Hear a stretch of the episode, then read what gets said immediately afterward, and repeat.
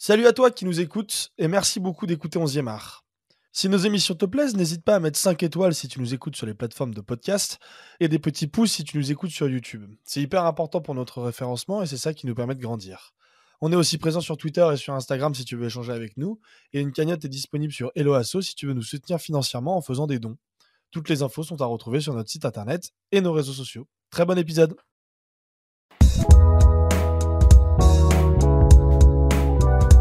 Bonjour à toutes et à tous et bienvenue dans ce 18e épisode du COMEX de la saison. Le COMEX, qui comme vous le savez depuis peu, est désormais partenaire de la revue de l'Afterfoot. La dernière revue parie, je le rappelle, en janvier dernier, avait pour thème principal la Cannes. Dans ce numéro, vous y retrouverez plusieurs interviews fleuves passionnantes et intemporelles, comme celle de Walid Regragui, Joseph-Antoine Bell et Eladji Diouf. Mais vous retrouverez aussi une nouvelle rubrique créée sur ce qui a fait la réussite de l'After depuis près de 20 ans, les opinions. Surnommée Unpopular, cette rubrique laisse la place à cinq contributeurs de la revue qui reviennent sur des avis foot qui font aujourd'hui débat. Amis marseillais, vous y retrouverez par exemple un avis tranché de Nicolas Lansalo qui affirme qu'il est aujourd'hui possible d'aimer l'OM et de détester son ancien président Bernard Tapie. Dans un contexte où Pablo Longoria s'apprête à nommer Jean-Louis Gasset et Ghislain Printemps à la tête de l'équipe première, qui sait peut-être accompagné de Michel Drucker et Edgar Morin, cet avis tranché vous replongera dans les années folles de l'OM et dans les magouilles d'un président qu'il a appris à détester. Pour vous procurer ce douzième numéro de la revue, deux options s'offrent à vous. Petit 1, soit en vous rendant dans les kiosques et marchands de journaux où vous retrouverez la revue pour la modique somme de 9,90€, soit en vous rendant sur le site de l'after.media où vous aurez, la vous aurez en plus la possibilité de vous abonner au mois ou à l'année pour la somme dérisoire de 42 euros par an. Un investissement dans un contenu de qualité. De 5 euros par mois soit 4,50€ précisément, je crois. Bref, un investissement dans un contenu de qualité que l'on ne peut que recommander. L'OM, comme je l'évoquais il y a quelques instants, qui s'est donc incliné une nouvelle fois ce dimanche face à une valeureuse équipe brestoise. Un sixième match consécutif sans victoire pour les Marseillais, qui a donc conduit à l'éviction de Gennaro Gattuso. Pourtant, fait rare après le match hier, ce sont les Brestois, vainqueurs du match, qui remercient la VAR de ne pas avoir accordé de pénalty aux Marseillais, pour un pénalty qui semblait pourtant assez évident en première mi-temps. Pas de véritable scandale sur le fond, mais un constat qui perdure encore et toujours depuis quelques années. La VAR ne répond toujours pas aux attentes auxquelles elle était censée répondre. Depuis sa mise en place à la Coupe des Confédérations en 2017, la VAR a été le fruit de bon nombre de critiques. D'abord son adoption sans débat et sans réelle prise en compte des conséquences d'un tel dispositif, puis ont ensuite émergé les critiques côté terrain, dénaturement du jeu, manque de transparence des décisions arbitrales, perte de continuité dans le jeu, perte de crédibilité des arbitres, et enfin et surtout le manque de perspicacité et d'homogénéité de certaines décisions. Des problèmes auxquels tentent inlassablement de répondre les instances dirigeantes du football. La Première Ligue est évidemment proactive, voire même précurseur sur ces questions-là, puisqu'il y a une dizaine de jours de cela, Tony Scholes, directeur du football de la Première Ligue, tenait un point presse de mi-saison pour évoquer les questions d'arbitrage et proposer un premier bilan des mesures prises l'été dernier dans le but d'améliorer notamment le problème de la continuité du jeu. Suite à la Coupe du Monde 2022 et aux décisions de la FIFA et de Pierluigi Collina, son patron des arbitres, la Première Ligue avait décidé d'augmenter les minutes de temps additionnelles afin que ces dernières reflètent, réellement le temps de jeu effectif des matchs, notamment diminué à cause des multiples interventions de la VAR. À ce sujet, des décisions ont aussi été prises pour lutter contre les mauvais comportements, les simulations et les pertes de temps. À la question de l'efficacité du VAR, Tony Scholes s'est aussi félicité d'un meilleur rendement des prises de décision depuis des décisions prises pardon, depuis le début de saison. D'après les chiffres de la première ligue, 57 des 59 décisions prises par la VAR cette saison étaient correctes, soit un pourcentage de 96% en hausse depuis l'an passé où le pourcentage était estimé à 82%. Des chiffres mis en cause par le Key Match Incident Panel, un panel d'anciens joueurs et entraîneurs qui revoit ces chiffres très fortement à la baisse, en incluant notamment les moments où la VAR n'est pas intervenue alors qu'elle le devait. En France, une réunion sur l'arbitrage avait eu lieu la semaine dernière à la 3F dans la foulée du COMEX de la Fédé. Alors le faux COMEX, évidemment, le, vrai étant celui que vous écoutez actuellement. Une réunion dont il a été rapporté qu'elle avait plus mis en avant les tensions politiques et les divergences techniques entre Anthony Gauthier, directeur technique de l'arbitrage, et Stéphane Lannoy en charge du monde professionnel que plutôt que de régler les problèmes auxquels fait face actuellement l'arbitrage français et particulièrement depuis la reprise en janvier. En revanche, l'arbitrage français ne semble pas se soucier plus que ça des questions de continuité dans le jeu puisqu'on apprend ce lundi qu'il envisage d'élargir le champ d'utilisation de la VAR en permettant aux arbitres d'aller consulter systématiquement la vidéo en cas d'action litigieuse. Une décision qui nous ramènerait donc cinq ans en arrière. En revanche, que ce soit en France ou en Angleterre, plusieurs dispositifs sont mis en place pour répondre au sujet du manque de transparence des décisions et de la perte de crédibilité des arbitres. À plusieurs reprises cette saison, des arbitres ont eu la possibilité de venir expliquer leurs décisions au micro de certains diffuseurs et plusieurs d'entre eux ont aussi été équipés d'un micro pendant tout un match où il était intéressant d'écouter la manière d'exercer leur métier. Certains médias s'affairent aussi à jouer un rôle en produisant des émissions où des anciens arbitres expliquent certaines décisions de leurs confrères. C'est le cas en France avec Canal et Tony Chaperon, mais aussi en Angleterre où une émission est produite avec Howard Webb, ancien arbitre international et patron des arbitres anglais. Malgré toutes ces mesures, il n'en demeure pas moins que l'assistance vidéo à l'arbitrage reste un large sujet de débat. En Angleterre, les récentes critiques de Michael Arteta, de Jürgen Klopp ou de Roberto De Zerbi ont fait grand bruit. Mais surtout, les mesures apportées ne règlent pas les problèmes fondamentaux pointés à l'époque par Michel Platini, fervent opposant à la vidéo. La VAR dénature le jeu. Car oui, la nature du jeu et du football est aussi incarnée par l'erreur humaine. Dans, un jeu où l'interprétation joue une part essentielle, il semble inconcevable de proposer un dispositif qui ne répond qu'à une logique binaire, faute ou pas faute, oui ou non. C'est la raison pour laquelle nous tâcherons d'explorer ce sujet de la VAR sous tous ses aspects dans ce 18e épisode du COMEX, intitulé La VAR, nouvelle règle du jeu, point d'interrogation. Et pour m'accompagner aujourd'hui, évidemment, des stars du petit écran sont avec moi. Lui a retrouvé le goût du football en même temps que ses petits protégés, euh, Sage et Le Brice. Évidemment, la vérité du terrain parle toujours, Thibaut, n'est-ce pas? Eh bien, le temps a fini par me donner raison jusqu'au moment où il va à nouveau me donner tort. voilà. Bienvenue dans le football. Euh, lui, quand on lui parle de vidéo, il nous ressort toujours la vidéo de sa rencontre avec la petite Églantine sur le parking du stade Marcel Lallemand de Saint-Quentin en 1994.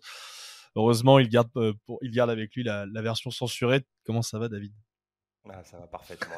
je suis ravi de vous retrouver et ravi d'accueillir euh, Shérif euh, parmi le, parmi le COMEX. C'est vrai que là, il, devient de plus en plus présent et je tenais à, saisir et à prendre l'opportunité de mon premier tour de micro pour m'en réjouir. Très bien. Merci. Et eh bien justement, quand on... Merci, bonjour tout le monde. justement, quand on, quand on lui a dit qu'on préparait une émission sur la vidéo, il a décidé de se lancer dans un débat Twitter sur l'orientation politique de Clint Eastwood. Chacun sa vision des choses, hein, chérie. Ah, bah, oui, ah salut euh, Valentin. Euh, salut tout le monde. Oui, non, non, je, je, je, reprécisais le, la, la, la, la, synthèse politique euh, que représente Clint Eastwood. Très bien. Et eh ben d'ailleurs, j'invite, j'invite tout le monde à aller te suivre sur Twitter, shérif, entre football, ça m'a échappé, il m'a échappé, euh, il m'a échappé ce débat. Essaies de, en fait, tu essaies de dire que Clint Eastwood, en fond, est démocrate. Au fond, est un. C'est exactement ça. Un démocrate américain. Oui, bah bien sûr. non, bien sûr, ouais. bien sûr, bien sûr. Non, un, démocrate américain, ce qui ne veut pas dire parti démocrate. Ça reste un mec de droite, hein. un démocrate américain, ça reste à droite. Je finis. C'est-à-dire un, mélange de conservatisme et de common decency. C'est une synthèse américaine. On n'a pas le temps, on va parler de VAR. Très bien, basculons. Bon, malheureusement, Flo n'est pas avec nous ce soir, puisque un peu trop de boulot, une, grosse activité professionnelle dernièrement, et puis un petit virus qui, qui l'a qui l'a touché dernièrement, donc il ne sera pas là, pas de revue de presse cette semaine euh, dans le comics. Il est, il est précisé quand on recommandé quand on propose un mytho, faut pas faire deux mythos parce que deux mythos en même temps, ça décrédibilise la première excuse. Ouais, parce que soit t'es malade, tu soit t'as trop de boulot. Voilà, Écoute, il est, il est absolument hors de question que je me mette à commencer à défendre Flo, donc il, se débrouillera la semaine prochaine. pour tu peux pas à la fois être malade et avoir trop de boulot. C'est bien dit. Voilà. Des excuses et, fonctionnent pas. c'est peut-être Val qui, de son propre chef, a décidé d'inventer un deuxième Pe mytho pour peut-être, son copain. Peut-être, peut-être. Mais c'est comme ça qu'il me l'a un peu présenté quand même quand il m'a appelé il y a une heure en me disant Oh, j'ai la flemme. Enfin bref, ah. je, le laisserai se défendre la semaine prochaine euh, lui-même. Hein. Euh, en attendant, n'hésitez surtout pas, euh, si vous pouvez, à nous soutenir. Enfin, vous pouvez, quoi qu'il arrive, soit en, faisant des dons sur notre cagnotte Hello que vous pouvez retrouver sur notre site internet ou dans la bio de nos réseaux sociaux soit en likant, vous abonnant, repartageant, activant les petites cloches sur les différentes plateformes d'écoute sur lesquelles vous écoutez les podcasts, que ce soit YouTube, Deezer, Apple Podcasts, Spotify ou d'autres encore, il en existe plein. Euh, tout ça pour euh, nous aider à améliorer le référencement de ce média et euh, permettre son développement. la VAR, une nouvelle règle du football, c'est aujourd'hui, une nouvelle règle du jeu, pardon, c'est aujourd'hui notre sujet du 18e épisode du COMEX et je vais laisser Thibaut commencer cette émission. 5 minutes, Thibaut. Merci. Alors, par où commencer? Commençons par un chiffre. Alors, tu as évoqué tout à l'heure le chiffre donné par la première ligue. Moi, j'ai un chiffre un peu plus ancien qui, était, est issu d'une enquête, enquête indépendante, tout ça entre guillemets, de l'université de Louvain, qui date de 2018. Je sais pas, trouvé de, d'enquête euh, scientifique plus récente. 98,9% des décisions prises par la VAR sont justes. Et euh, l'université de Louvain évoque 5 euh, points de plus par rapport à l'époque sans VAR, c'était entre 2016 et 2018. Ça correspond à à peu près 700 matchs qui ont été, qui ont été étudiés. et donc un énorme paradoxe que tu, qu'on relève, je crois, tous les week-ends. Ça, c'est la version quantitative, mais la version qualitative aussi, c'est une déclaration de Platini qui lui-même célèbre opposant à la VAR reconnaissait que aucune marche arrière n'était possible sur la VAR. Situation très bizarre, argument très étrange, parce que d'un côté, on, la critique, on la, on l'avoue hégémonie, et de l'autre côté, on admet qu'aucun retour en arrière est possible. Il y a comme une sorte de, de dentifrice, un peu comme le, dentifrice qui sort du tube, quoi. Il n'y a pas de impossible de le remettre une fois qu'il est sorti. Et, et, ça, c'était un constat paradoxal que j'ai du mal à m'expliquer si ce n'est par la grande confusion qui règne au sujet de ce, au sujet de, cette, euh, de, ce, de ce protocole. Euh, c'est un paradoxe parce que d'un côté, est-ce que c'est on, peut, on a d'un côté des stats plus ou moins élogieuses, alors entre 98 et 95%, euh, peut-être un peu inférieur dans le cas où la, où la VAR n'intervient pas, mais il me semble pas, et ça c'est une impression, mais je pense qu'elle est partagée, que qu'il faille revenir sur l'existence de la VAR. Euh, tout, même les opposants admettent que, le, que les opposants les plus virulents euh, admettent qu'aucun retour en, arrière est possible. Alors, je leur accorde que c'est pas nécessairement pour des raisons techniques, c'est parfois pour des raisons purement euh, idéologiques ou des, raisons purement politiques. Quoi qu'il en soit, on, considère désormais que la VAR fait partie du, jeu. C'était un peu le sens de cet épisode-là. Est-ce que c'est donc une nouvelle règle du jeu? Dans quelle mesure? Quel est ce nouveau rapport? C'est comme ça que je poserai le problème. Quelle est cette nouvelle règle qu'impose euh, la VAR au jeu? Euh, quelle est la nature de cette règle-là? Est-ce que c'est la même chose que le règlement? Est-ce que c'est une, simple quelque chose qui se présentait comme uniquement une sorte de, de, béquille à la décision arbitrale? Comment quelque chose qui, semblait s'apparenter au départ à des lunettes, à des lentilles de contact, devient au fur et à mesure un élément euh, constitutif du jeu lui-même? Je m'explique. le, il y a dans le, jeu, et c'est là qu'il faut s'intéresser pour comprendre le problème de la VAR. Je suis désolé, ça va être un peu technique, mais, pour comprendre la, manière qu'on a d'obéir à un jeu, il faut comprendre les différentes règles qui, qui s'imposent dans un jeu. Là, euh, je renvoie à Colas Duflo, notamment pour les gens qui s'intéressent, un philosophe qui s'est intéressé sur à la question du jeu, la philosophie du jeu. Il y a deux types de règles dans un jeu, pour le dire euh, rapidement les règles structurelles et les règles régulatives.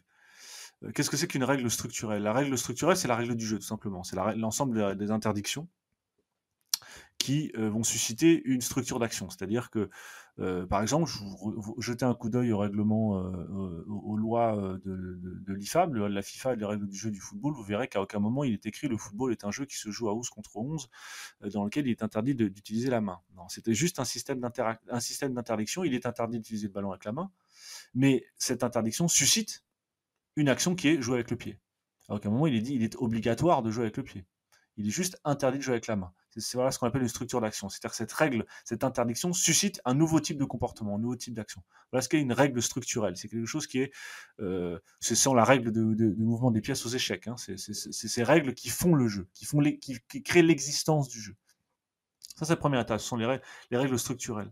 Il y a un deuxième type de règles, deuxième étage, qui sont les règles régulatives, qui sont les règles qui sont à l'intérieur des règles, des, règles des règles structurelles qui rendent possible le jeu. Exemple, la tactique.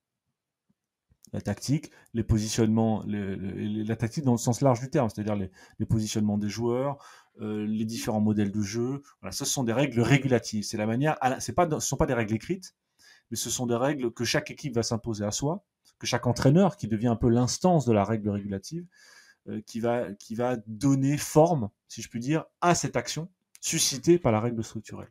Donc c'est pour animer le jeu en fait. Exactement, c'est la règle à l'intérieur, c'est la règle, c'est la règle avec laquelle on joue, mais qui cette fois-ci, comme aux échecs, il faut que quelqu'un soit un peu plus offensif, l'autre. Voilà, exactement. Euh, exactement. C'est des règles au sens de régularité, si je puis dire, pas véritablement de règles normatives, mais des règles de régularité. Donc règles structurelles, règles régulatives. Ça, c'est l'idée de Collat Duflo.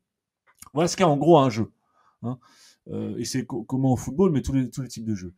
Il me semble qu'avec la VAR intervient un nouveau, un nouveau, un nouvel étage de la règle, un troisième étage de la règle, c'est pour ça que la VAR, à mon sens, n'est absolument pas neutre dans, le, dans, l'usage qu'on en fait. C'est la règle technologique.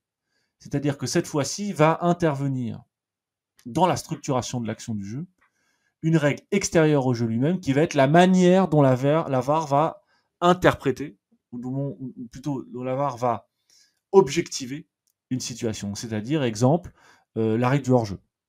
Si je sais que le hors-jeu est euh, valable sur une règle, sur une marge d'erreur très fine de 3, 4, 5 cm, je vais avoir tendance à défendre un peu plus en arrière.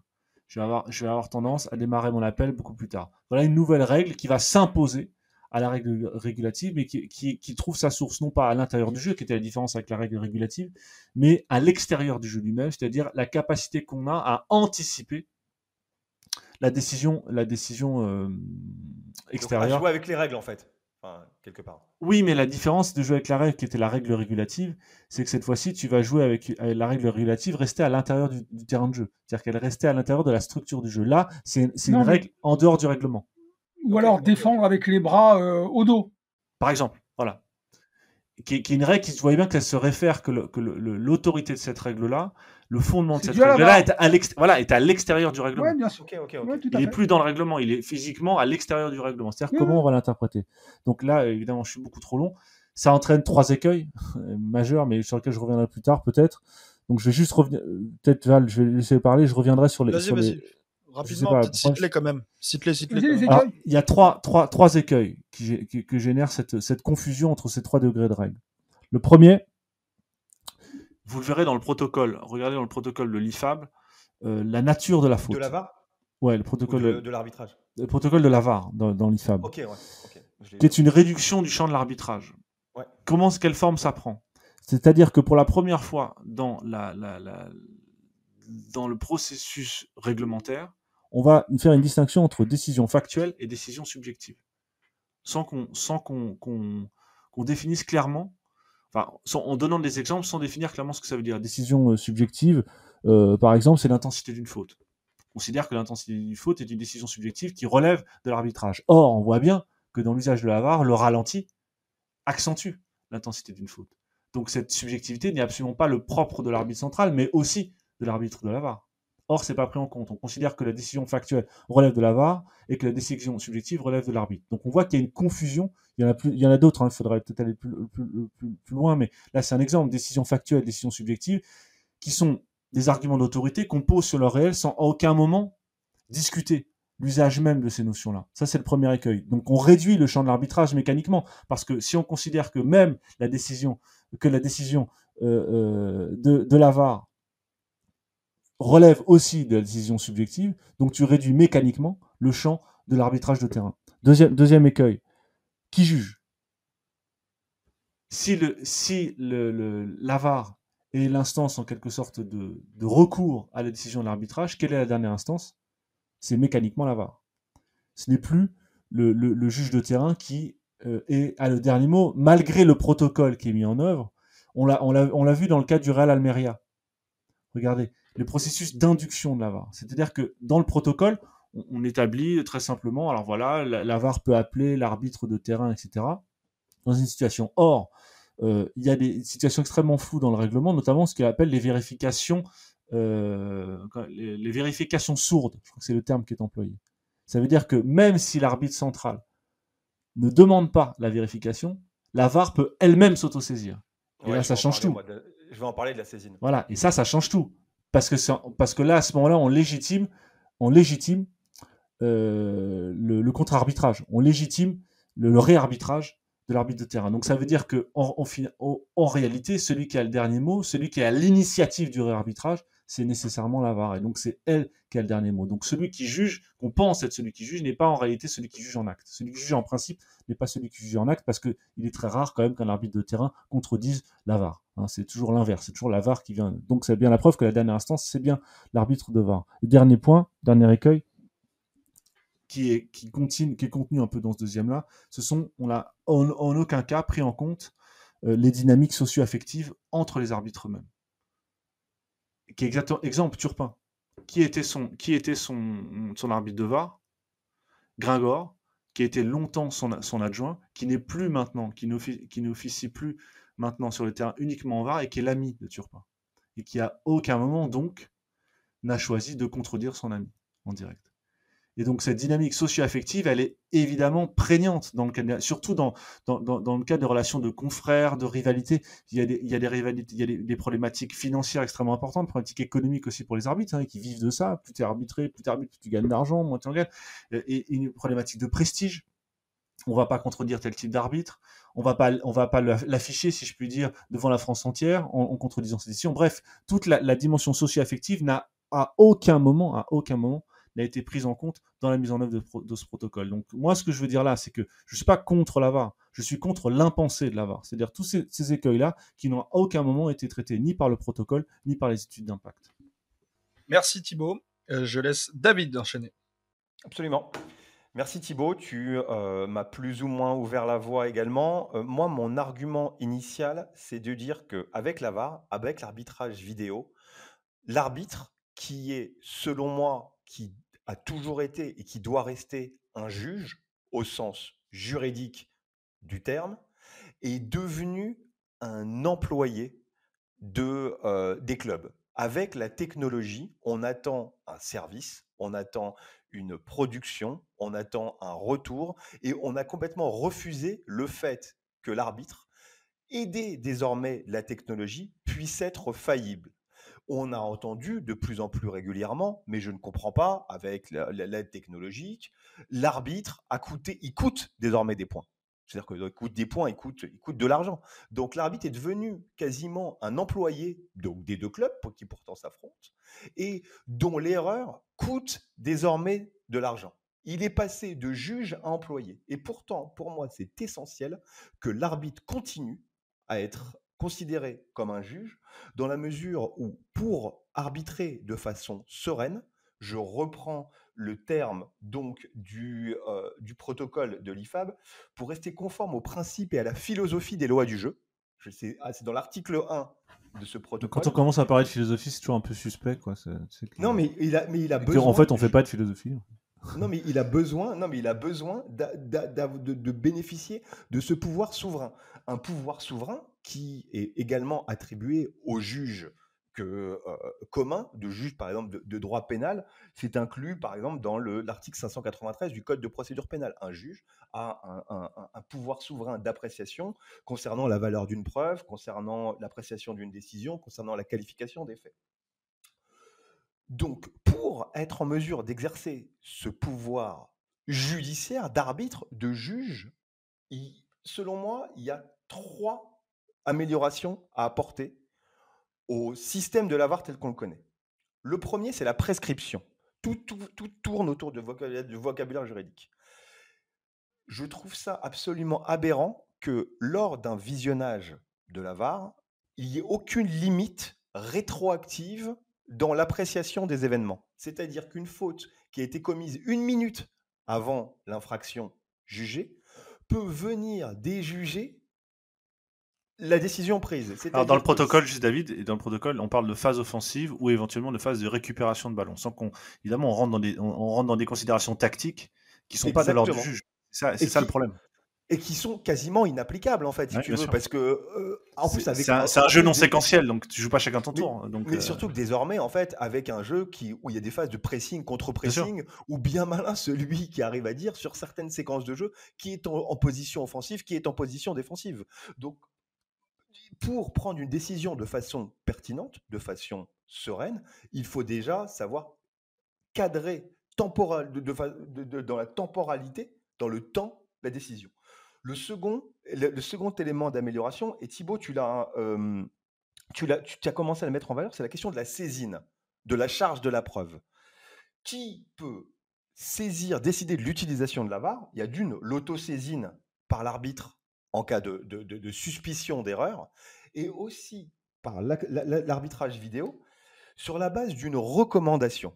Mais cette recommandation, je trouve que le terme recommandation est d'une mesquinerie la plus totale, dans le sens où un confrère, qui, comme Thibault l'a dit, peut y avoir des liens affectifs, te signale que tu as potentiellement effectué une erreur. Un confrère, un confrère que tu es censé estimer. C'est-à-dire qu'à ce moment-là, au moment où tu te diriges pour euh, aller euh, voir l'écran, il y a une présomption d'erreur de, culpabilité, entre guillemets, qui est complètement contraire à la bonne tenue, à la sérénité euh, de l'arbitrage.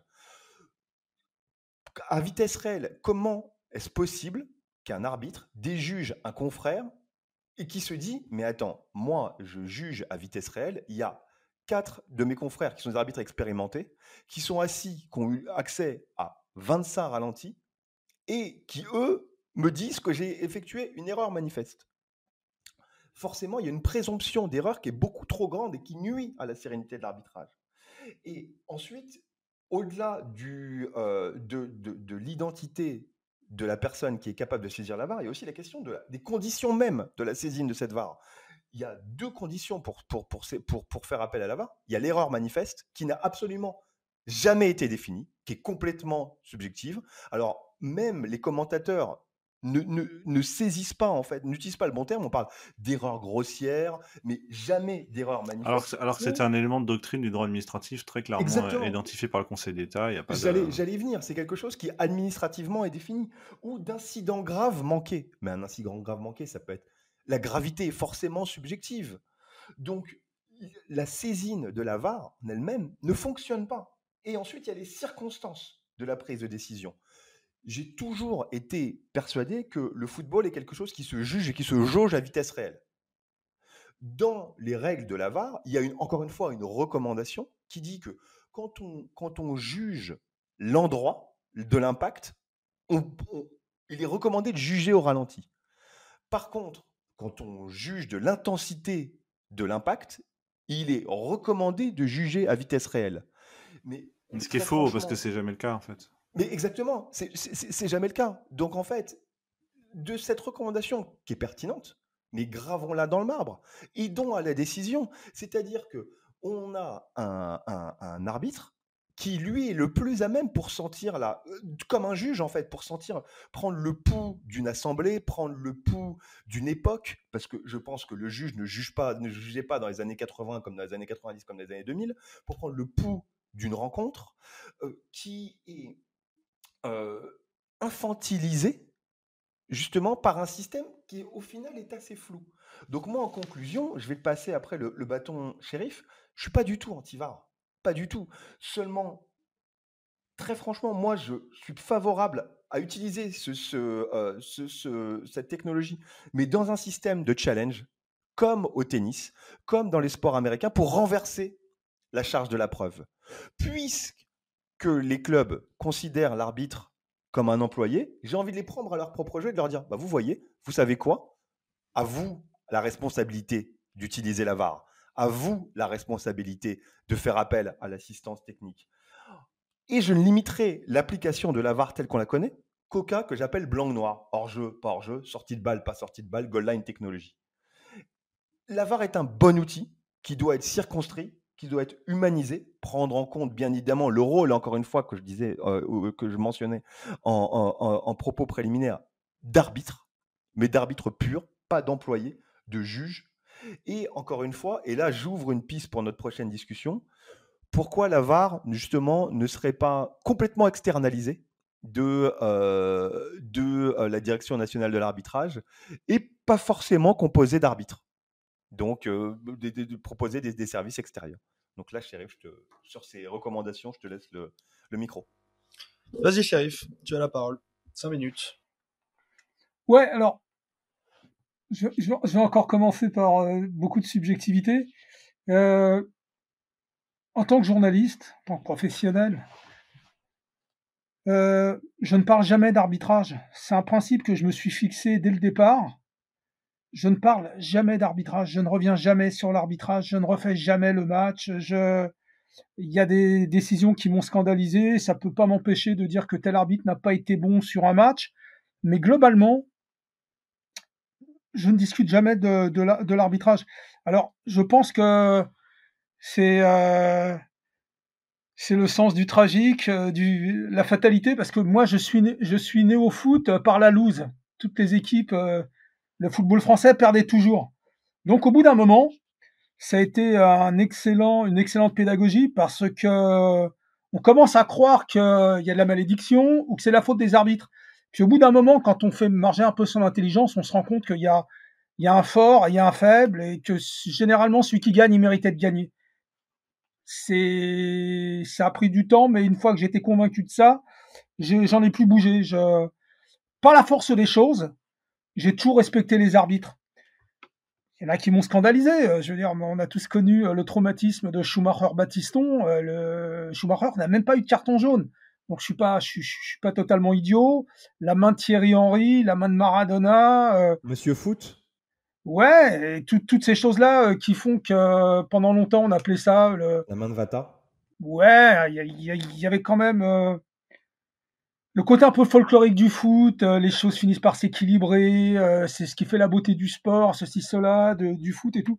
Ouais, j'y adhérais un peu sans, sans, sans, y adhérer, mais globalement, j'ai toujours fait confiance euh, aux arbitres. Je dis pas que la, corruption n'existe pas, c'est pas ça, c'est ne perdons pas de temps à, ces choses-là. Et j'en veux pour preuve, c'est une chose qu'on oublie toujours, qu'on oublie très très souvent. Regardez l'arbitrage en Ligue des Champions. En général, il est très bon. Je dirais pas excellent parce que je vais me faire taper sur les doigts. Non, rappelle-toi, le but refusé. Ok, d'accord. Généralement, il est très bon. Quand l'arbitre, l'arbitrage est vraiment professionnalisé, avec des gens qui s'entraînent, aussi bien au niveau visuel, au niveau physique. Quand euh, il y a un type comme Colina que j'ai vu arbitrer, c'était une masterclass. C'était un match de, de barrage euh, d'Intertoto, je crois, à Auxerre. Je me rappelle plus le, contre un club portugais. Euh, quand il y a un bon arbitre, c'était avec Colina, je me rappelle, bon, un match a duré 90 minutes, mais mon ressenti, c'est que le match avait duré 20 minutes, tellement il était bon. Je crois qu'il n'y a, même, a même pas eu carton jaune. C'est dire que euh, l'arbitre fait partie du jeu, c'est la, tarte à la crème. C'est d'ailleurs comme ça qu'il est né, euh, l'arbitrage, à la fin du, du 19e siècle en Angleterre, parce qu'il n'y avait pas d'arbitre au départ. Et comme les joueurs, ces idiots, n'arrivaient pas à se mettre d'accord, il a bien fallu que quelqu'un intervienne. Donc ça, ça a été la première étape. Et euh, donc l'arbitre fait partie du jeu. Euh, il faut leur faire confiance. Et c'était un peu euh, ce qui fondait un peu mon refus de la, de VAR, de la technologie. Après, j'étais pas, j'étais pas obtus. Hein, quand j'ai entendu parler de la goal line technologie, je me suis dit bon bah si c'est entièrement fiable à 100% et que c'est pas trop onéreux, bon ok d'accord, va pour la goal line technologie, puis on verra si ça fonctionne ou pas ça a fonctionné, donc euh, je l'ai adopté. Je me suis dit, ok, je suis pas entièrement euh, contre la technologie, mais dès qu'il y a eu ces débats avec euh, des amis, des collègues journalistes et tout, je leur disais, vous verrez qu'avec la VAR, elle résoudra certains problèmes, mais elle en fera naître d'autres. Et connaissant la nature humaine, comme on la connaît tous autour de cette table, on n'est jamais satisfait, on en demande toujours plus, euh, en s'imaginant qu'une solution miracle va régler tous les problèmes, en l'occurrence la technologie. Et je disais non, vous verrez, euh, même avec la technologie, l'interprétation, le facteur humain jouera encore. Et le facteur humain est subjectif. Le facteur humain peut se tromper. Et on le voit avec, euh, je vais prendre juste un exemple, c'est les fameuses fautes dans la surface, les mains volontaires ou involontaires, je reviens pas dessus, et le contact. Maintenant, il y a les commentateurs télé qui guettent le contact le foot est un sport de contact. Mais non, il y a contact, donc ouais. Au ralenti, il guette au ralenti. Au ralenti en plus. Au ralenti, ouais. Alors que bon bah avant l'arbitrage euh, prenait l'arbitre prenait prenait sa décision euh, sous le feu de l'action et tout euh, et donc voilà la, VAR est arrivée. Et ce dont je me souviens c'est que quand elle a été introduite dans le football anglais il y a eu tout de suite ce qu'on a appelé un Black Saturday ou un Black Week où il y avait eu une foule de, de, décisions qui avaient été prises, tout simplement parce que l'arbitrage anglais qui était traditionnellement assez, euh, on, on, les jouait, hein, j'ai pas dit laxiste, on les jouait. Et ce qui s'est passé, c'est que tout d'un coup, euh, l'arbitre qui avant était respecté, euh, qui, euh, qui prenait sa décision et qui n'était jamais contesté, ou très peu, du coup, il s'est mis à douter de lui-même. Et comme je disais, vraiment l'expression à la con, l'arbitre a perdu son libre arbitre. C'est-à-dire que là, on a vu dans le championnat d'Angleterre, où le jeu était assez alerte, avec son intensité, avec tout ce qu'on sait et tout, là, il a commencé à être haché il y a déjà eu les premières euh, inquiétudes, notamment au niveau des médias, certains entraîneurs et tout, qui disent le football, notre football, la première ligue, le produit première ligue est en train de se dénaturer. C'est peut-être pas bon pour le business. On en est resté là et j'ai vu que ça ressortait aujourd'hui.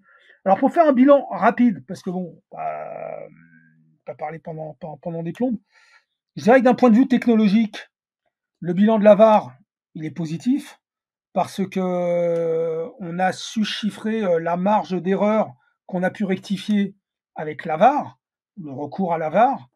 Et euh, de ce point de vue-là, je crois que les chiffres sont assez fiables, on ne va pas les démentir. Donc il y a eu des progrès, oui, a priori, il n'y aura plus jamais la main de Thierry Henry, la main de Vata, le fameux but de Lampard contre l'Allemagne en Coupe du Monde 2010 où le ballon a bien l'élément déclencheur d'ailleurs, quel est l'élément déclencheur de la, Absolument. Absolument. Oui, oui, bah, c'est euh, le recours à la VAR était légitime au départ. Hein. Il n'y a, y a, y a, y a, pas de problème. C'est après la croyance au scientisme. Euh, c'est ça qui me faisait douter euh, de son absolue infaillibilité. Maintenant, d'un point de vue humain, ce que je constate, c'est que c'est un désastre absolu. je provoque parce que les discussions sans fin, bah, elles restent les discussions sans fin. Tous les week-ends, tous les lundis matins, la preuve aujourd'hui, on revient sur les problèmes de VAR qu'il y a eu le week-end et tout ça, juste dans l'absolu, sans entrer dans le détail. Donc euh, non, il n'y a pas eu de progrès à ce niveau-là. On est toujours aussi euh, aussi dingue, aussi fou, aussi euh, aussi enragé dans, sur les débats de l'arbitrage. Ça n'a pas changé. Deuxièmement, donc je l'ai dit, globalement, je sens que les arbitres ont perdu leur libre arbitre. Ils ont se sont soumis à la technologie par peur euh, de décevoir, par peur d'être dégradé, par peur d'être contesté aussi. Donc, euh, ce qui était au, début un auxiliaire, une aide, c'est devenu euh, le maître. Le maître. Le maître et, l'esclave. Marguerite. Ouais. La troisième chose, ben, le recours à la barre, ça a prolongé les matchs. J'ai fait un article dessus, très circonstancié. C'est-à-dire que j'avais noté exactement dans les cinq grands championnats anglais avant la trêve internationale de cette année, euh, l'allongement global de tous les matchs de foot sur les cinq championnats, avec les buts marqués au-delà des 4 minutes euh, du temps réglementaire qu'on accordait avant, c'est-à-dire que maintenant on monte à 7, à 8, à plus 10, à plus 11, plus 12, et il y a beaucoup de buts qui sont marqués, j'avais dit, euh, c'est le paradoxe, les joueurs jouent de plus en plus longtemps, donc avec le risque majeur de se blesser, mais d'un autre côté, il y a du spectacle. Il y a encore des buts et il y a des finishes absolument dingos. Bon, bah, c'est notre contradiction qu'il va falloir gérer.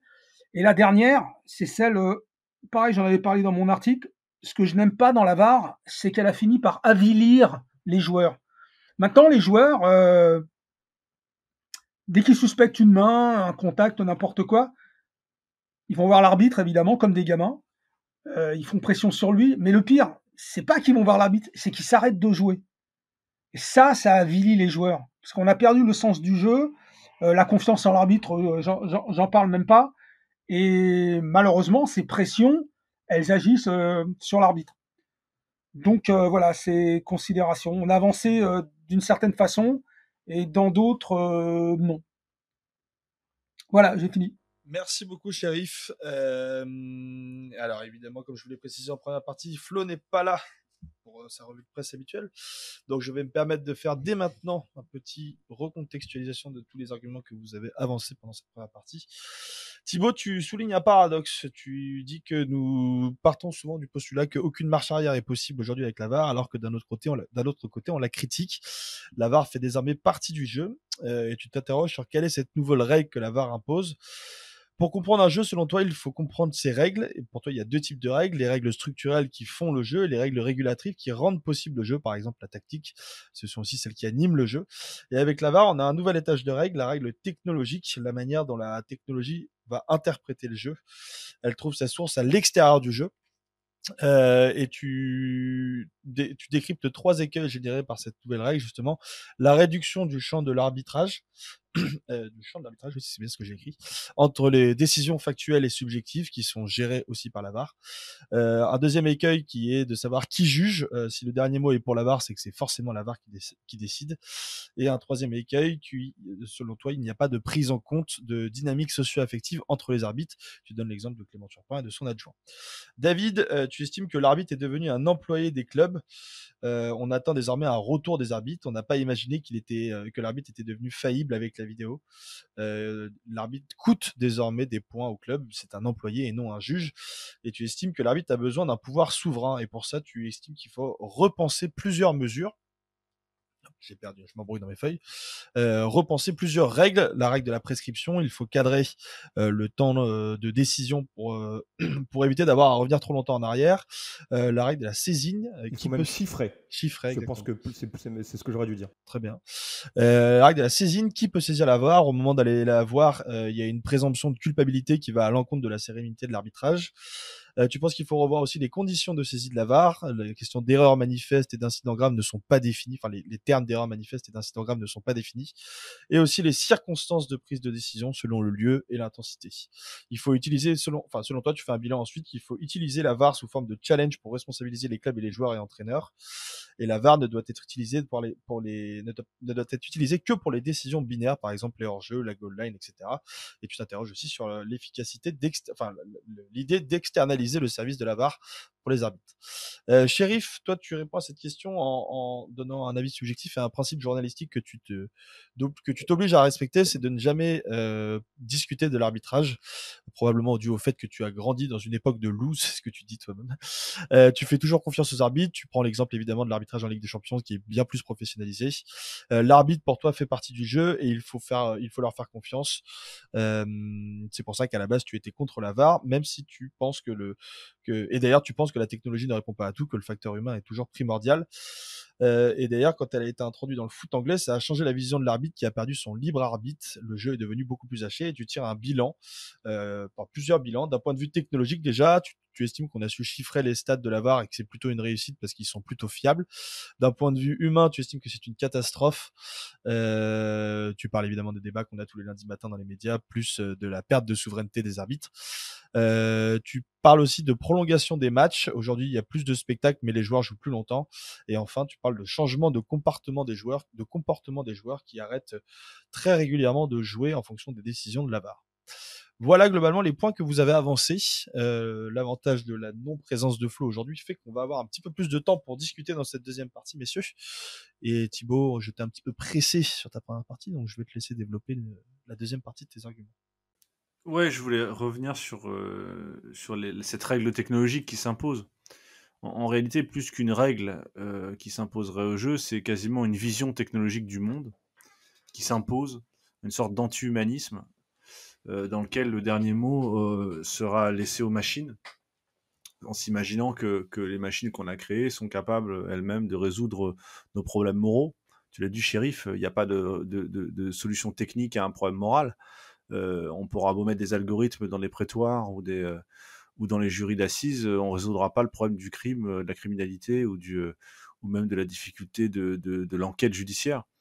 Euh, c'est quelque chose qui semble inenvisageable euh, au point de vue judiciaire, quoique, quoique, en tout cas pour l'instant. Pourtant, on l'a déjà appliqué en football, en s'imaginant que bientôt, pourquoi, pas, pourquoi ne pas remplacer l'arbitre VAR par un algorithme euh, Au point où on en est, si, le dernier mot est donné euh, à, l'outil technologique, si c'est lui qu'on considère qu'il y a une sorte de neutralité de l'outil et qu'il est capable d'objectiver une situation, c'est-à-dire de d'enlever à toute décision interprétative sa nature interprétative par essence, dans ce cas-là, on est dans une vision technologique, c'est-à-dire une vision transparente, où l'outil euh, donne la vérité de la chose et où, l'homme nécessairement se trompe. D'ailleurs, quand on dit euh, l'erreur est humaine, c'est une manière de, non pas de quand on dit l'erreur est humaine, Pardon?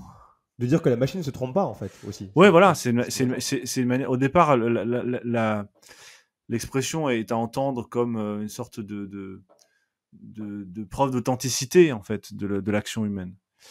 Or, euh, dire l'erreur est humaine, dans ce cadre-là, c'est l'inverse. C'est de se dire que que c'est il y a que l'homme qui ne qui n'agit pas correctement. Euh, seule la machine sera capable de, de, de répondre aux imperfections de l'homme. Euh, or, euh, tu, tu, donnes tout à l'heure, moi je suis pas totalement d'accord sur, sur l'idée que qu'il y aurait euh, des, décisions binaires et pas de décisions binaires. C'est faux. On le voit bien dans la question du contact, par exemple. On part du principe, d'ailleurs c'est ce, qui, est, présenté dans les décisions factuelles et les décisions subjectives. Une espèce de, distinction un peu bizarre qui semble a priori juste. On se dit effectivement un ballon passe une ligne dans la goal line technologie, ça semble simple. Le ballon a passé la ligne ou le ballon a pas passé la ligne. Ou il y a hors jeu, il y a pas hors jeu. Or dans la notion de contact, on voit bien que a priori dans les décisions subjectives liées à l'intensité du choc, euh, c'est euh, à l'appréciation de l'arbitre de savoir si un contact a été violent, plus ou moins violent, et s'il mérite une, sanction ou pas. Or, on voit bien qu'au moment de l'usage de cette règle-là, on fait immédiatement euh, appel à la VAR pour la question du carton rouge. Euh, en disant, si, c'est un, un, un, des rares cas de déclenchement. Et donc, ça dévoie, ça dévoie la, la, la, la question de l'intensité, de l'intensité, parce que précisément, si tu, si elle intervient pour un carton rouge, ça veut donc dire que tu dois prendre en compte l'intensité de, de, de l'action et que donc, c'est la VAR qui, euh, à terme, euh, se prononce sur la euh, l'objectivité de la, faute ou pas. Donc en réalité, c'est une fausse. Voilà. Si t'appelles pour une faute, c'est forcément que voilà. une faute qui mérite rouge. Parce que en réalité, cette, cette distinction entre faute objective et faute subjective n'a aucun sens. N'a aucun sens parce qu'il n'y a aucune faute qui existe en dehors de l'interprétation qu'on en a. Ça n'a aucun sens de dire qu'une faute est objective. On va dire qu'un ballon est sorti. Combien de fois on a eu cette, on, l'a découvert avec la, avec la, VAR précisément, c'est qu'un ballon rond sortait difficilement d'une ligne orthogonale. Parce que selon le point de vue, effectivement, la, la, le ballon est sorti, oui ou non. On ne sait pas. On cherche, qu'est-ce qu'on cherche à ce moment-là? Le point de contact. Or, le point de contact, c'est quoi? C'est combien de millimètres, le point de contact? Et ça, je renvoie à l'infiniment petit, à l'infiniment grand, euh, à, la, à, la, question, je vous en renvoie à Merleau-Ponty, je vous envoie à la question de, l'interconnectabilité des, choses, dans le sens où il y a toujours un résidu de choses sur la, la chose en contact. C'est-à-dire que tu peux pas distinguer très nettement, jamais, ce qui est en contact et ce qui n'est pas en contact. Quand quelque chose se frôle, c'est précisément la difficulté de la physique. Quand tu regardes en physique, on peut regarder ça, on peut regarder un, un, un contact avec un, un, ballon au microscope. A-t-il touché au final le brin d'herbe qui euh, était sur la ligne de touche Au final, tu peux pas. Le brin d'herbe, le brin d'herbe blanc. Voilà, le brin d'herbe blanc. Dernier brin d'herbe blanc. Mais y a-t-il un dernier brin d'herbe blanc? On a su le mesurer. Euh, Rappelle-toi le match Allemagne-Japon. Oui, mais est-ce qu'il mais est-ce qu'il y a un brin d'herbe blanc? Non, non, parce que tu auras toujours Japon. parce que tu auras un brin. Je pars du principe que la VAR c'est une question d'acceptation en fait, Thibaut. Et, et, et non. là où c'est plus ou moins, en fait, si tu veux, là où c'est le dépassement d'une ligne ou pas, la Golang technologie, les parties acceptent le rôle du, de, du juge automatique de se dire c'est forcément une bonne décision parce qu'il n'y a pas d'interprétation. Tu vois ce que je veux te dire? Oui, mais c'est une idée fausse. Parce que ah, simplement, la, mar la, marge d'erreur a été réduite et, la, et, tout le monde a été d'accord sur la marge d'erreur. C'est-à-dire qu'on est capable de le constater. Comme on ne constate pas, en fait. comme à l'œil nu, on n'arrive pas à constater quand un ballon est sorti ou n'est pas, sorti et que la réinterprétation de la globalité rappelez-vous qu'il y a un schéma qui se substitue au réel et c'est à partir de ce schéma-là qu'on vole. Et donc, il résout le problème de, ah ouais. de, de, de, la marge d'erreur euh, dans le réel pourquoi? Tu donnais l'exemple du, du, du, du, du brin d'herbe blanc, mais une ligne de craie. Est-ce que la, le, le, elle, elle est, droite? si... Oui, elle est droite, mais est-ce qu'elle est si distincte que ça? bah, Est-ce qu'elle est droite Mais est-ce que le dernier brin d'herbe blanc est totalement blanc et est-ce que le premier n'est pas lui-même lui-même un peu blanc? Il n'y a jamais, jamais, de netteté. Jamais. Donc, droite, ouais. donc, ça veut dire qu'il n'y a pas d'élément objectif n'y a pas de faute objective dans la nature. C'est le degré d'interprétation, le critère d'interprétation qui va lui créer cette notion d'objectivité. Et la distinction entre subjectivité et objectivité dans le cadre d'un jeu est absurde. Parce que la règle, l'objectivité au regard d'une règle que tu t'es toi-même imposée, ne peut pas être objective. Parce qu'elle dépend de toi. Donc c'est une erreur logique dès le départ. Donc, donc séparer ce qui est un problème subjectif d'un problème, enfin une faute objective d'une faute subjective, c'est mécomprendre, mal comprendre ce que c'est, ce qu'est l'existence même d'une règle du jeu. Voilà. Déjà pour la... Et ça, c'est la vision technologique du monde. C'est qu'on s'imagine qu'à travers la technique, on va résoudre le problème du dernier brin d'herbe. Enfin, on va pouvoir le faire. Non, on voit bien dans la Golan technologique, on est obligé d'imposer une nouvelle image qui se substitue à l'image réelle. David? Oui, non, mais ah, ah, j'ai déjà commencé à, rebondir en fait sur le, sur le, propos de Thibaut. Moi, je, euh, je préfère bifurquer sur, le, sur ce qu'a dit euh, Shérif. Et ce qui me dérange avec la c'est qu'on est passé en cas d'erreur d'une euh, présomption d'incompétence avant la à une présomption de malhonnêteté désormais. C'est-à-dire que désormais, avant, on se disait, bah, l'arbitre est mauvais, il l'a pas vu. Maintenant, il doit voir. Et s'il ne l'a pas vu, s'il n'a pas interprété les images dans le sens qui nous est favorable, il est forcément malhonnête parce qu'il a tous les outils pour prendre la bonne décision. de la transparence, c'est ça, la vision technologique du monde. Exactement. S'il ne le fait pas, ça veut dire nécessairement que l'intention est mauvaise. Exactement. C'est exactement ça. Et en fait, moi, c'est vraiment là-dessus que je, que je voulais euh, relancer le débat. Et c'est ce qui me dérange, c'est toujours cette notion que euh, la technologie, l'arbitre est devenu désormais un employé euh, au service non plus du jeu mais des clubs et qu'il y a désormais une présomption, non pas d'incompétence mais de malhonnêteté. Et je trouve ça très très grave parce qu'il n'y a plus du tout d'acceptation de, la décision du juge, de la décision d'arbitre. Et comme dans toute euh, démocratie, comme dans toute société, l'acceptation des décisions et du rôle de la justice est absolument essentielle au bon fonctionnement.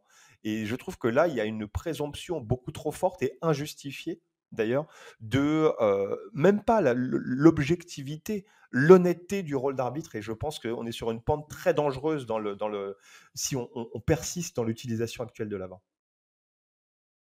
Shérif?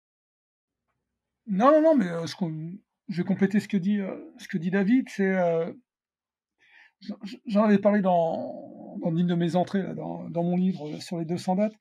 J'avais rappelé que la, croyance absolue euh, de ce qu'on a appelé le, scientisme à la fin du 19e siècle, avec l'illusion que la technologie, le progrès technique, l'industrialisation, toutes ces choses-là allaient euh, apporter le bonheur à l'homme, allaient résoudre tous nos problèmes les maladies, euh, les, euh, enfin toutes ces euh, l'écologie. Oui, puis un, certain bien-être définitif. on sait tous que ça a fini dans les tranchées de 14-18, c'est-à-dire dans les massacres généralisés de la Première Guerre mondiale. Et plus tard, la Seconde Guerre mondiale, l'extermination des Juifs, je veux toute, cette, toute cette croyance aveugle dans la technologie qui devait libérer l'homme. Euh, elle a généré ses. Mais tu l'as maintenant dans, l'intelligence artificielle. Hein. Exactement. Alors là, voilà, j'allais, j'allais y venir. Ça, c'est la, c'est, c'est, c'est la prochaine étape. Mais l'intelligence artificielle, ça fait un peu plus peur parce que c'est quelque chose qui nous échappe. Mais si ça nous échappe, c'est que quelque part, on l'aura bien voulu, puisque de toute façon, on a déjà commencé à se soumettre à la technologie. Donc, comme le disait David, euh, ou, toi, Thibault, euh, on va laisser faire euh, les, euh, les, les, algorithmes décider, décider à notre place. J'ai peur, que bien, j'ai peur que bientôt l'image, euh, en fait, qu'on se passe définitivement de l'arbitre et qu'on laisse ça aux techniciens qui seront devant leur écran à juger d'une action, euh, du football et tout. Après tout, à quoi sert un arbitre sur un terrain? Le signal sonore du sifflet, on peut le reproduire sur une console sur un écran, enfin je veux dire sur un. Mais, on a, on a sur un clavier à l'arbitre toute son humanité, dans, le, dans le, de, toute sa, capacité en fait. On a, on a complètement infantilisé l'arbitre. De par la, règle de saisine, on a, on a et, la vidéo, on a infantilisé l'arbitre. et les arbitres ont accepté ça. On ne fait plus confiance au ressenti de l'arbitre. Parce que les arbitres, je pense qu'on leur a mal présenté. On leur a dit, mais vous allez voir désormais, en fait, euh, ça va être beaucoup plus facile pour vous d'arbitrer, euh, vous êtes beaucoup plus légitimé, euh, ça va être même ça va être plus qu'une béquille, ce que Thibaut, euh, euh, mentionnait. Mais ce qui est assez drôle, moi je fais un petit parallèle sur le, monde financier dans, le, dans lequel j'évolue, c'est que euh, il y a, sur, les, marchés, il y a énormément d'actions de, vente, d'achat de, de, produits financiers qui sont faits par des algorithmes. Et désormais, les marchés ont intégré le fait que les machines pouvaient se tromper. C'est-à-dire que dès que le cours d'une action ou que le volume dévie de plus d'X%, le cours de l'action est gelé en fait. Et le marché est gelé. On et on n'a plus le droit en fait de, de, de, trader sur, parce qu'il y, a eu des algorithmes qui ont, fait tomber le cours d'une action de 70% parce que ça avait été mal programmé en fait. Donc, donc même dans le monde le plus où la technique est la plus importante, le, ce qu'on appelle le high frequency trading, désormais, c'est fait que par des machines, que par des algorithmes. Euh, on, est en train d'en revenir, en fait, de ce. Donc, l'humain reprend la main. L'humain reprend la main. Il y a des garde-fous, l'humain reprend la main. il y a, dans le. Dans le dans le concept de la VAR, il y avait cette idée de, de, je reviens à ce que tu disais David, de, du terme anglais qui était utilisé, c'était fairness. Ouais, exactement.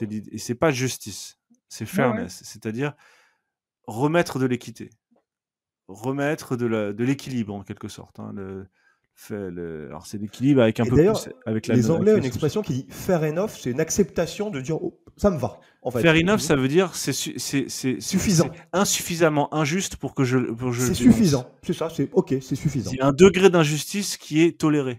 Bah, ça, inclut, ça, inclut, un compromis en fait. voilà, un compromis, c'est-à-dire que tu t'acceptes qu'il y a une partie de désavantage, il y a un calcul, qui a un désavantage qui, qui, pour toi est compensé par l'avantage que tu vas, tu vas, obtenir Exactement.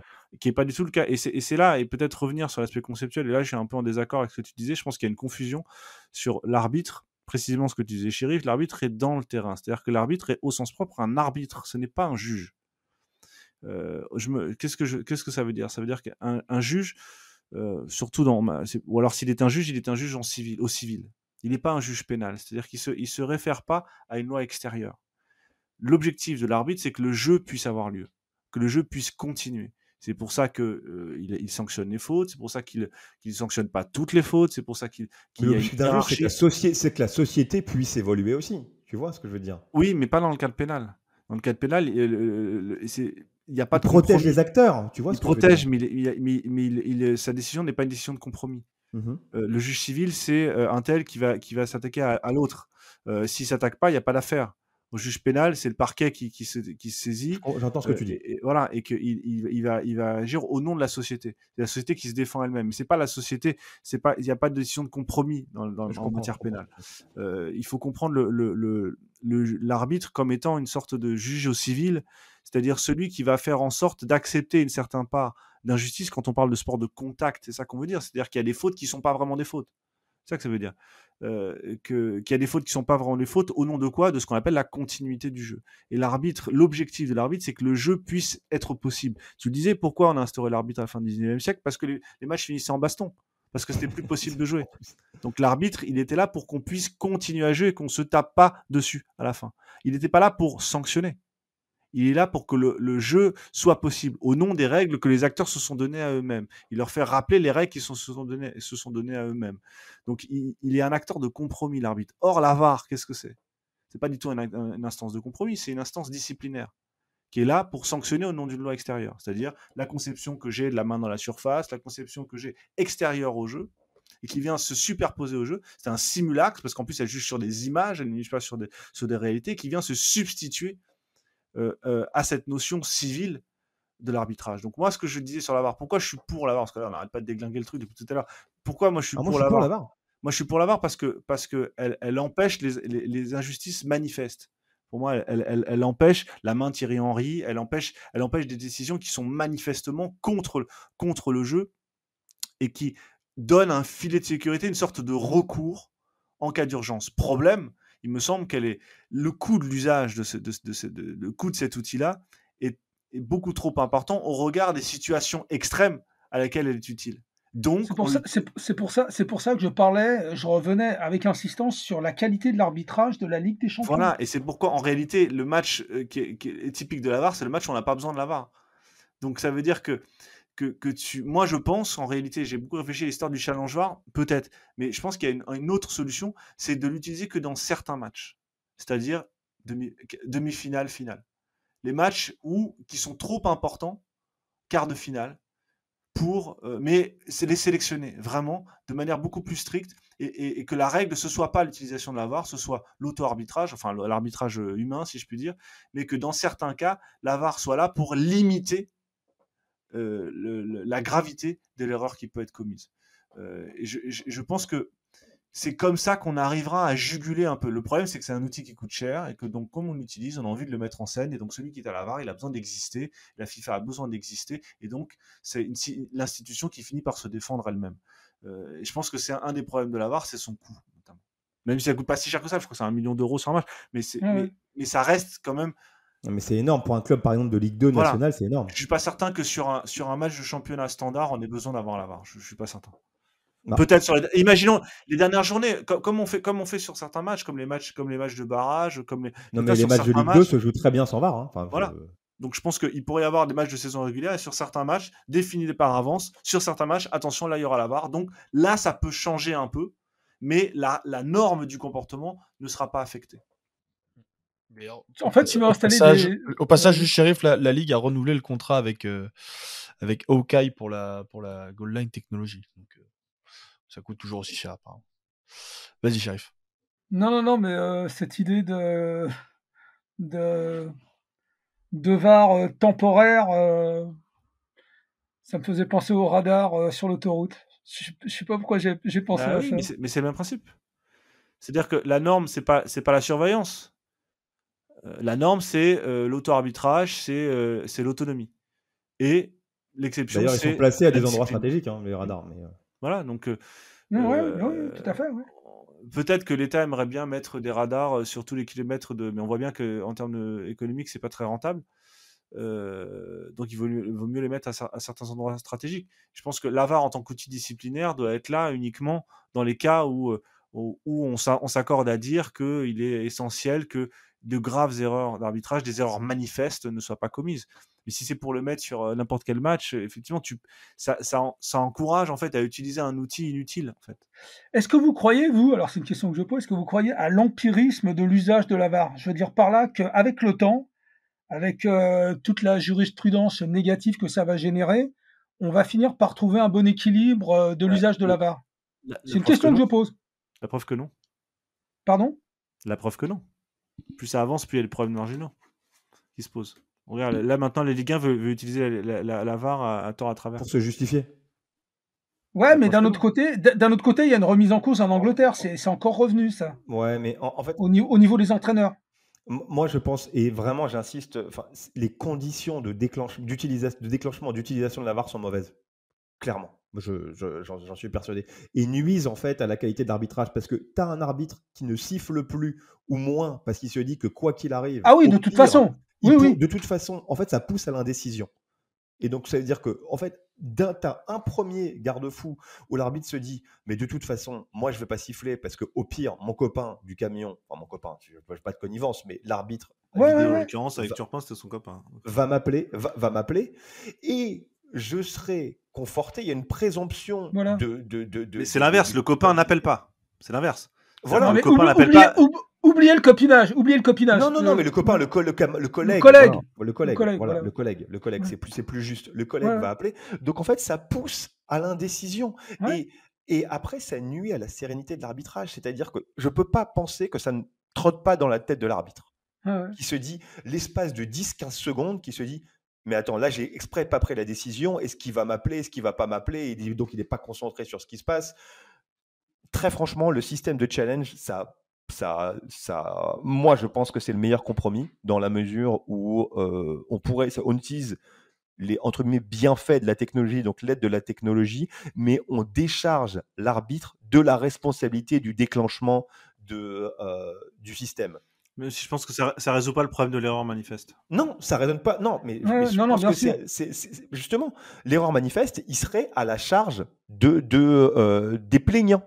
C'est aux plaignants de de, euh, de déclencher le système. Quand bon leur semble, ils auront un, nombre limité, un, deux par mi-temps, euh, mais comme au tennis. Mais euh, donc ce serait au plaignant de déclencher le système, d'avoir recours, et non pas le, déclenchement du système ne peserait pas sur l'arbitre. Mais bizarrement, j'ai cité Colina tout à l'heure, qui était bon, un excellent arbitre. Bon, il s'est planté sur certains matchs, mais ça c'est ça c'est humain.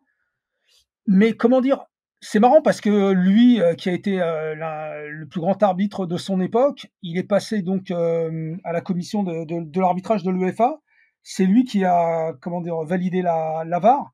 J'aurais bien aimé que Colina, bon après maintenant il est atteint par la limite d'âge, le pauvre, mais j'aurais bien aimé qu'un arbitre comme Colina revienne entraîner aujourd'hui avec la personnalité qu'il avait, le caractère qu'il avait.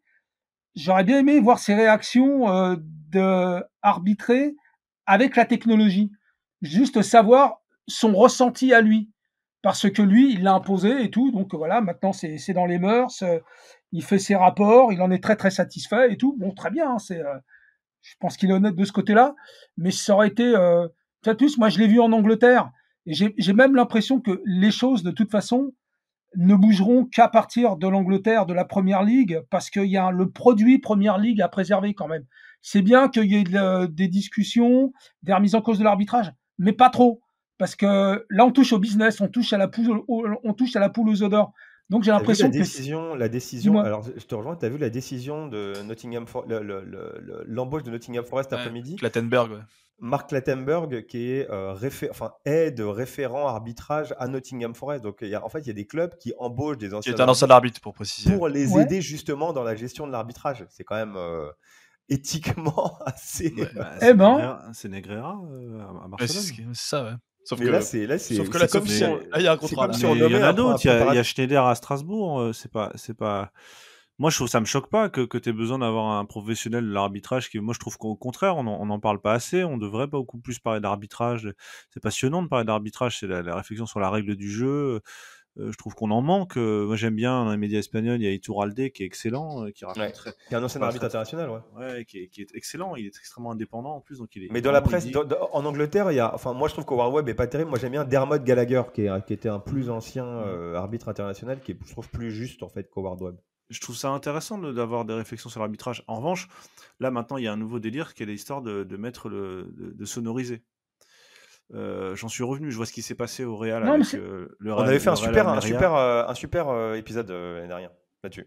Ben, vas-y, vas-y, Thibaut. Real Almeria, on, a vu comment, d'abord, qu'est-ce que tu sonorises, qu'est-ce que tu sonorises pas, et ensuite, le, la, la, la, la, sonorisation ne règle absolument pas le problème, qui en fait qu'il obéit toujours à la même logique. Il résout absolument pas le problème de l'interprétation. Au contraire, il continue à creuser la tombe de, de, la, la de l'arbitrage dans la mesure où cette fois-ci ce qui est analysé ce n'est plus seulement la décision c'est aussi le commentaire de la décision et de par tel arbitrage. Pourquoi? Parce qu'au final dans les discussions sur l'arbitrage on est dans le règne du biais de confirmation de la paranoïa générale où, chacun va essayer de trouver un peu midi à sa porte en, en, trouvant dans telle déclaration de tel arbitre de tel fait la confirmation de la persécution qu'il subit sur l'arbitrage ah, vous avez vu ce qu'il a dit hein, Vous avez vu Écoutez bien les mots qu'il a dit, euh, les mots qu'il a utilisés.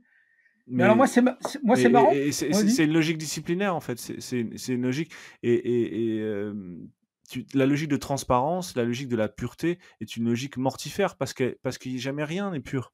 Parce que tu n'arriveras jamais à trouver la pureté de la décision, etc. Tu, tu, tu n'y arriveras jamais. Et donc, tu vas sonoriser, mais ça va changer quoi. Alors, moi, je trouve ça bien pour le show pour écouter, je trouve ça intéressant, etc.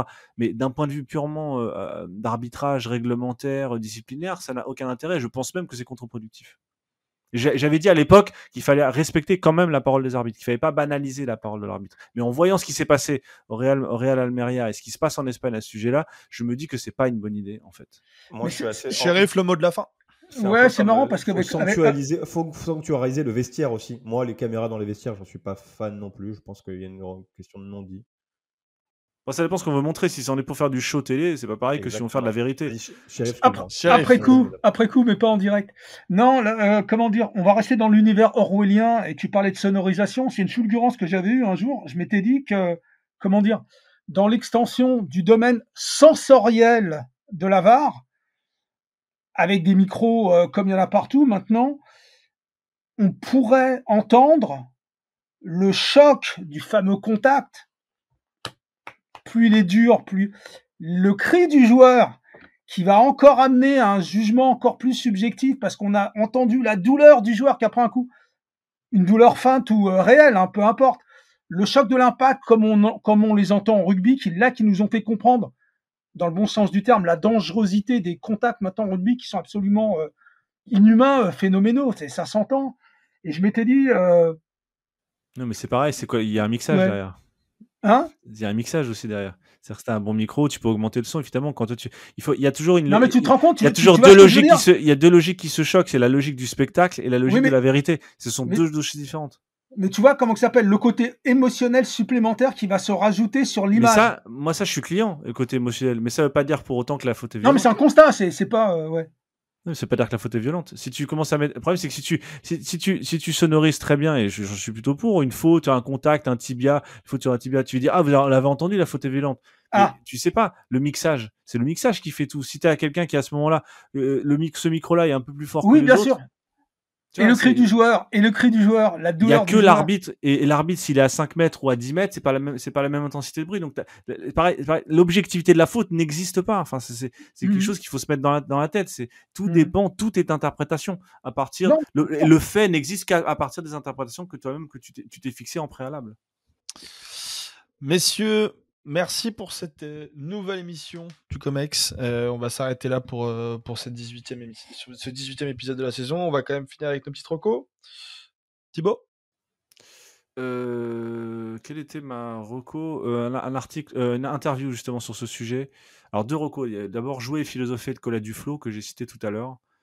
Livre de philo introuvable mais extraordinaire sur la philosophie du jeu. Génial de recommander quelque chose qui est introuvable. Ah, c'est introuvable.